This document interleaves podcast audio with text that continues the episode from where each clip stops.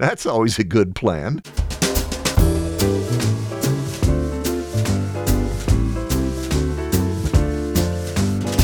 This is the LifeSpring Family Audio Bible, and I'm coming to you from Riverside, California. Podcasting since two thousand four, I am your O G Godcaster, Steve Webb. This is the daily podcast where we're reading through the entire Bible in a year. Today we're going to complete the book of First Samuel with the reading of chapters twenty-six through thirty-one. I'm calling the episode, Another Missed Opportunity? You can comment on the show notes page at Lifespringmedia.com slash S12E113. You can email me at Steve at Lifespringmedia.com, and let's begin the reading. First Samuel chapter twenty-six. The people of Ziph came to Saul at Gibeah. David is hiding at the hill of Hakilah near Jeshimon, they said. Saul went to the desert of Ziph, taking with him three thousand of Israel's best-trained men to search for David. Saul camped by the road at the hill of Hakilah near Jeshimon, but David stayed in the desert.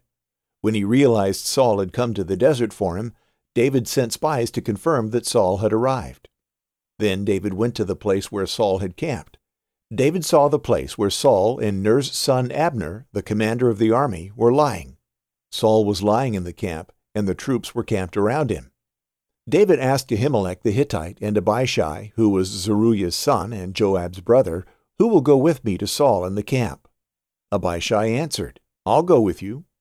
So David and Abishai went amongst Saul's troops that night. Saul was lying asleep inside the camp with his spear stuck in the ground near his head. Abner and the soldiers were lying around him. Abishai said to David, "Today God has turned your enemy over to you. Please let me nail him to the ground with one stab of the spear. I won't have to do it twice." "Don't kill him," David told Abishai. "No one has ever attacked the Lord's anointed king and remained free of guilt. I solemnly swear, as the Lord lives," David added, "the Lord will strike him. Either his time will come when he'll die naturally, or he'll go into battle and be swept away. It would be unthinkable for me to attack the Lord's anointed king. But please, take that spear near his head and that jar of water, and let's go." David took the spear and the jar of water near Saul's head, and they left. All of them were asleep. No one saw them, knew about it, or woke up. The Lord had made them fall into a deep sleep. David went over to the other side and stood on top of the hill some distance away. There was a wide space between them. Then David called to the troops and to Ner's son Abner. "Won't you answer, Abner?" he asked. "Who is calling the king?" Abner asked. David asked Abner, "Aren't you a man? Is there anyone like you in Israel? Then why didn't you guard your master, the king? Someone came to kill his royal majesty. What you've done isn't good. I solemnly swear, as the Lord lives, you are a dead man. You didn't guard your master, the Lord's anointed king. Look at the king's spear and the jar of water that were near his head." Saul recognized David's voice. "Is that your voice, my servant David?" he asked. "It is my voice, your royal majesty," David answered. "Why are you pursuing me?" he added. "What have I done? What crime have I committed? Your majesty, please listen to my words. If the Lord has turned you against me, let him be satisfied with an offering. But if mere mortals have turned you against me, let them be cursed by the Lord. They have prevented me from having a share of the Lord's inheritance. Go and serve other gods, they tell me. Don't let my blood fall to the ground away from the Lord's presence. The king of Israel has come to search for one flea like someone hunting a partridge in the hills." "My servant David," Saul said, "I have sinned. Come back. I will not harm you again because you valued my life today. I've acted like a fool and made a terrible mistake." David responded, "Here's the king's spear. One of the young men should come over and get it. The Lord will reward any person who is righteous and faithful. The Lord handed you over to me today, but I refused to attack the Lord's anointed king. As I placed great value on your life today, may the Lord place great value on my life and rescue me from all trouble." Then Saul said, "Blessed are you, my servant David. You will accomplish many things and certainly will succeed." So David went his way while Saul returned home. First Samuel chapter twenty-seven. David said to himself, "One of these days Saul will sweep me away. The best thing for me to do is to make sure that I escape to Philistine territory. Then Saul will give up looking all over Israel for me, and I'll escape from him." So David went with his six hundred men to King Achish of Gath, Moach's son. David and his men stayed with Achish at Gath. Each one had his family, and David had his two wives, Ahinoam from Jezreel, and Abigail, who had been Nabal's wife, from Carmel. When Saul was told that David had fled to Gath, he didn't search for him any more. David said to Achish, "If you will permit me, let me have a place in one of the outlying towns so that I can live there. Why should I live in the royal city with you?" So Achish immediately gave him Ziklag, which is why Ziklag still belongs to the kings of Judah today. David stayed in Philistine territory for one year and four months. Then David and his men went to raid the Geshurites, the Gerzites, and the Amalekites. They lived in the territory which extends from Telaim to Shur and Egypt. Whenever David attacked the territory, he left no man or woman alive. He also took sheep, cattle, donkeys, camels, and clothing, and returned to Achish. Achish would ask, "Whom did you raid today?" And David would answer, "The Negev in Judah," or "the portion of the Negev where the descendants of Jerahmeel live," or "the portion of the Negev where the Kenites live." He did not bring a single man or woman back to Gath alive. He thought, "They could tell Achish what I really did." This was his practice as long as he lived in Philistine territory. And Achish believed David. Achish thought, "He has definitely made his own people in Israel despise him. He'll be my servant from now on." First Samuel chapter twenty-eight. At that time the Philistines had gathered their army to fight against Israel. Then Achish said to David, "You need to know that you and your men will be going with me into battle." "Very well," David responded to Achish. "You will then know what I can do." "Very well," Achish told David. "I will make you my bodyguard for life." Meanwhile, Samuel had died, and all Israel had mourned for him and buried him in his hometown Ramah. Saul had rid the land of mediums and psychics. The Philistines assembled and camped in Shunem. Saul also assembled the whole Israelite army, and they camped at Gilboa.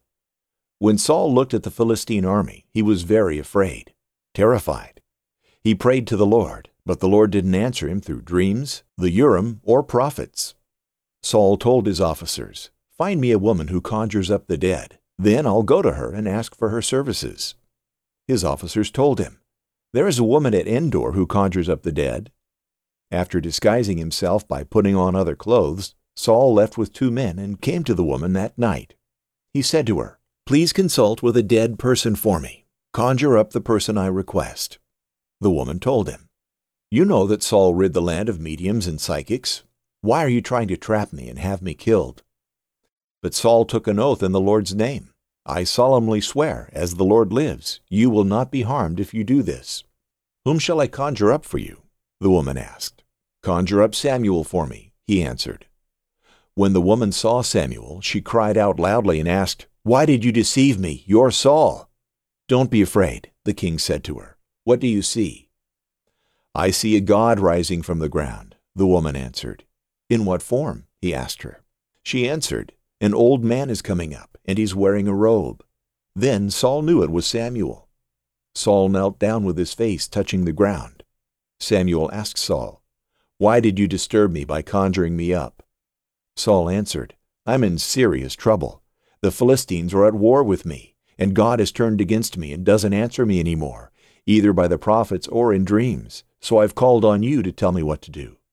Samuel said, "Why are you asking me when the Lord has turned against you and become your enemy?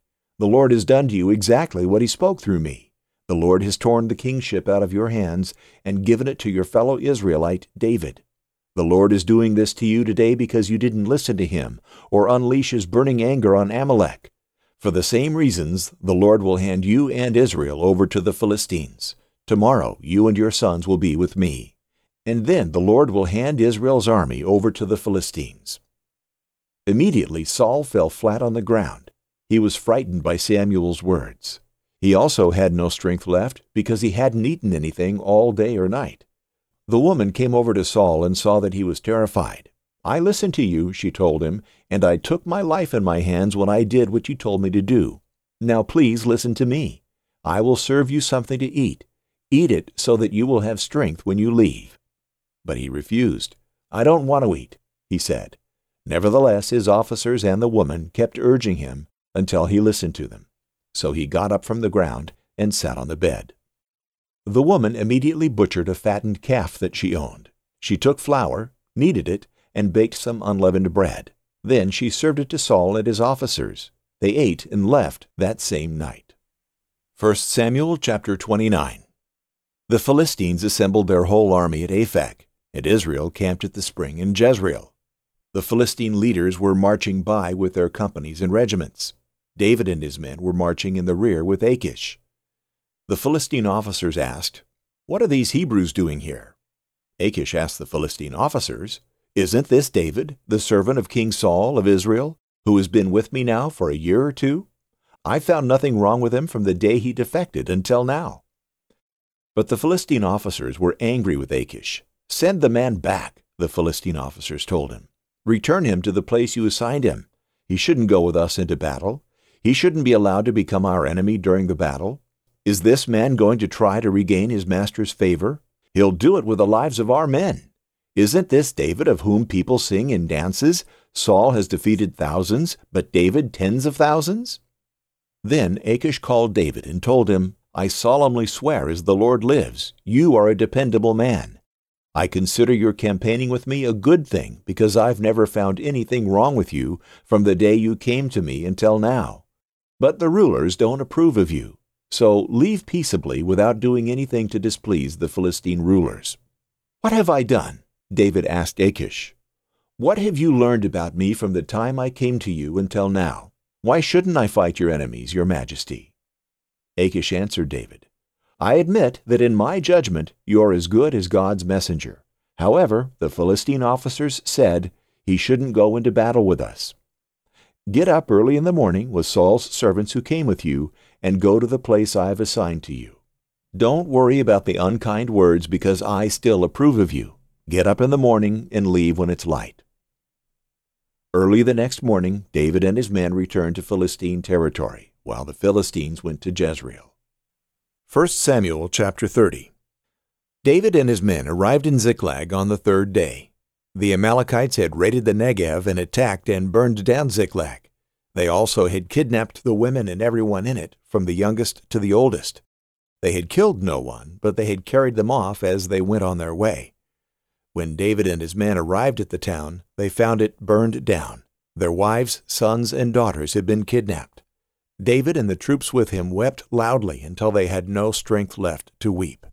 David's two wives, Ahinoam the Jezreelite and Abigail the widow of Nabal the Carmelite, had also been kidnapped.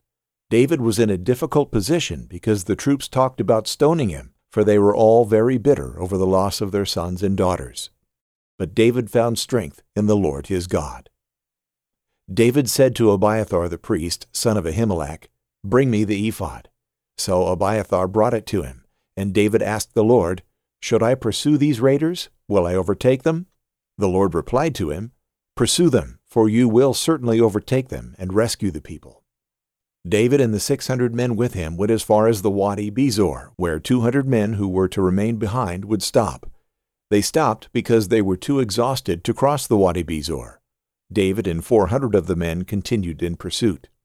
They found an Egyptian in the open country and brought him to David. They gave him some bread to eat and water to drink. Then they gave him some pressed figs and two clusters of raisins. After he ate, he revived, for he hadn't eaten food or drunk water for three days and three nights. Then David said to him, "Who do you belong to? Where are you from?" "I am an Egyptian, the slave of an Amalekite man," he said. "My master abandoned me when I got sick three days ago. We raided the south country of the Gerzites, the territory of Judah, and the south country of Caleb, and we burned down Ziklag." David then asked him, "Will you lead me to these raiders?" He said, "Swear to me by God that you won't kill me or turn me over to my master, and I will lead you to them." So he led them, and there were the Amalekites, spread out over the entire area, eating, drinking, and celebrating because of the great amount of plunder they had taken from the land of the Philistines and the land of Judah. David slaughtered them from twilight until the evening of the next day. None of them escaped except four hundred young men who got on camels and fled. David recovered everything the Amalekites had taken. He also rescued his two wives. Nothing of theirs was missing from the youngest to the oldest, including the sons and daughters, of all the plunder the Amalekites had taken. David got everything back. He took all the sheep and cattle, which were driven ahead of the other livestock, and the people shouted, "This is David's plunder." When David came to the two hundred men who had been too exhausted to go with him and had been left at the Wadi Bezor, they came out to meet him and to meet the troops with him. When David approached the men, he greeted them, but all the corrupt and worthless men among those who had gone with David argued, "Because they didn't go with us, we will not give any of the plunder we recovered to them, except for each man's wife and children. They may take them and go." But David said, "My brothers, you must not do this with what the Lord has given us. He protected us and handed over to us the raiders who came against us. Who can agree to your proposal? The share of the one who goes into battle is to be the same as the share of the one who remains with the supplies. They will share equally." And it has been so from that day forward. David established this policy as a law and as an ordinance for Israel, and it continues to this very day. When David came to Ziklag, he sent some of his plunder to his friends, the elders of Judah, saying, "Here is a gift for you from the plunder of the Lord's enemies." He sent gifts to those in Bethel, in Ramoth of the Negev, and in Jadder, to those in Aroer, in Siphmoth, and in Eshtemoa, to those in Rachel, in the towns of the Jerahmeelites, and in the towns of the Kenites, to those in Hormah, in Boration, and in Athak, to those in Hebron, and to those in all the places where David and his men had roamed. First Samuel chapter thirty-one. The Philistines fought against Israel, and Israel's men fled from them. Many were killed on Mount Gilboa. The Philistines overtook Saul and his sons, and killed his sons Jonathan, Abinadab, and Malchishua. When the battle intensified against Saul, the archers caught up with him and severely wounded him. Then Saul said to his armor-bearer, "Draw your sword and run me through with it, or these uncircumcised men will come and run me through and torture me." But his armor-bearer would not do it, because he was terrified. Then Saul took his sword and fell on it. When his armor-bearer saw that Saul was dead, he also fell on his own sword and died with him. So on that day Saul died, together with his three sons, his armor-bearer, and all his men. When the men of Israel on the other side of the valley and on the other side of the Jordan saw that Israel's men had run away, and that Saul and his sons were dead, they abandoned the cities and fled. So the Philistines came and settled in them. The next day, when the Philistines came to strip the dead, they found Saul and his three sons dead on Mount Gilboa. They cut off Saul's head, stripped off his armor, and sent messengers throughout the land of the Philistines to spread the good news in the temples of their idols and among the people. Then they put his armor in the temple of the Ashtoreths and hung his body on the wall of Beth-shan.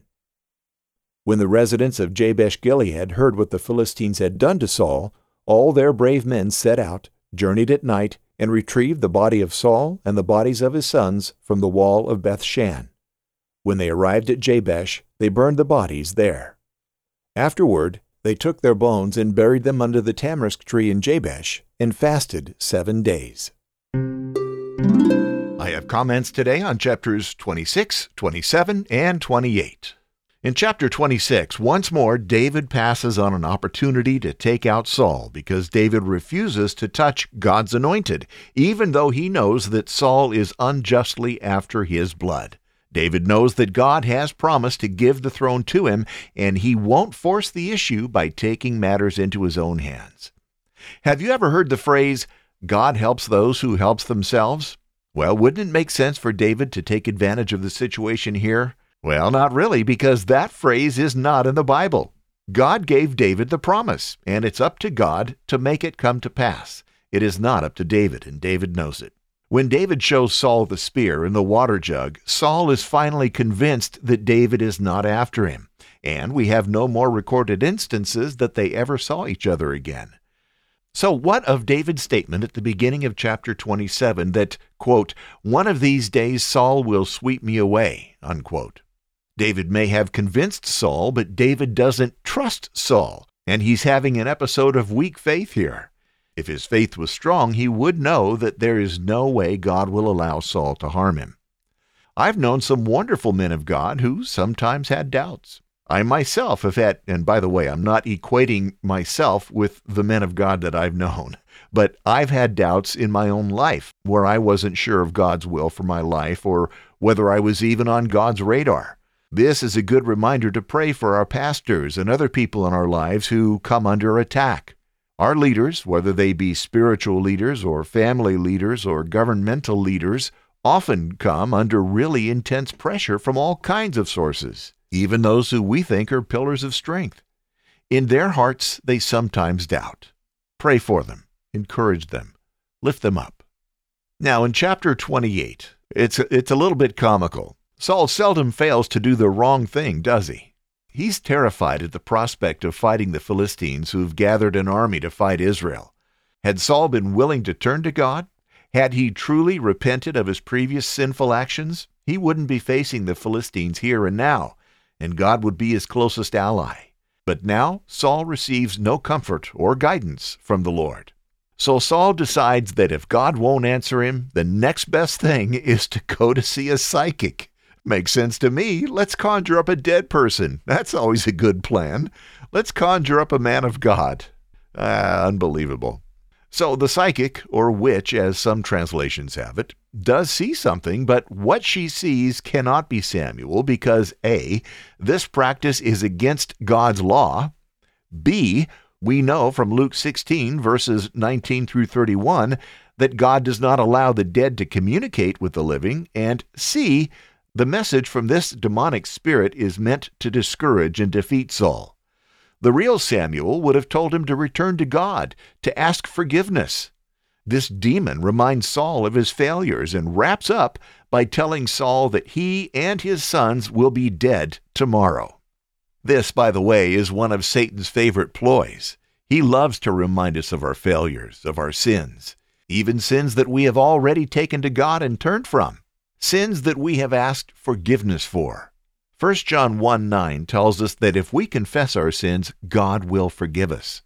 Psalm one oh three twelve tells us that God removes our sins from us as far as the east is from the west. But Satan tries to dredge them back up and rub our nose in them. He wants us to feel defeated and unworthy to do anything for God. Satan is a liar. He's a cheater. He's a thief.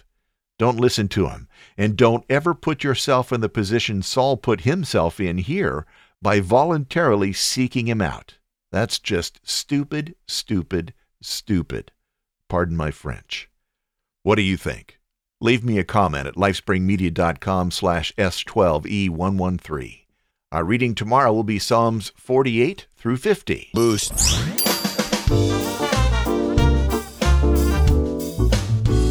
You know, beloved, it is through the generosity of the Lifespring family that I can bring the Lifespring Family Audio Bible to you each day. Have you donated yet? The show needs your support. Would you miss it if it stopped showing up in your podcast app? This is the season for giving. Now's the time. Please go to Lifespring Media dot com slash support and make a donation equal to the value that you receive from the show. Thank you, and God bless you.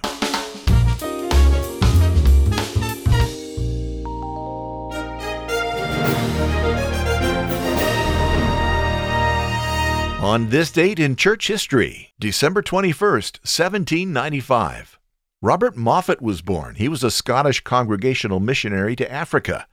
He was sent by the London Missionary Society in eighteen sixteen and spent forty-nine years there in the field where he translated the Bible and developed a major missionary community. And in eighteen thirty-nine, Moffat visited England and persuaded David Livingstone to join him in Africa. And on December twenty-first, eighteen forty-nine, the Shepherd of Tender Youth, the earliest known hymn in Christendom outside the New Testament, first appeared in print in English in The Congregationalist, a denominational magazine edited by the poem's translator, the Reverend Henry Martin Dexter. The original hymn was authored by Clement of Alexandria sometime between the year one seventy and two twenty.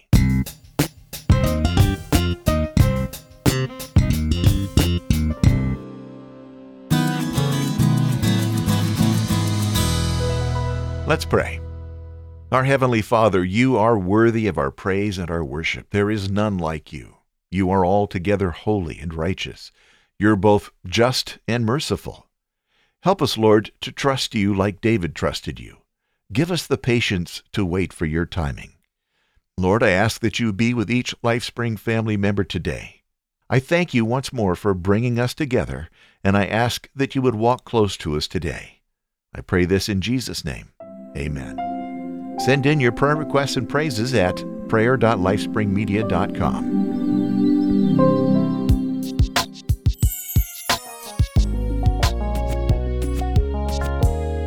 Alison Crow's on deck for today's Christmas song. You can find this Canadian singer on probably all the music streaming services. Today she's going to sing Silent Night for us. Just a reminder, today's show notes page is at lifespringmedia dot com slash S twelve E one thirteen.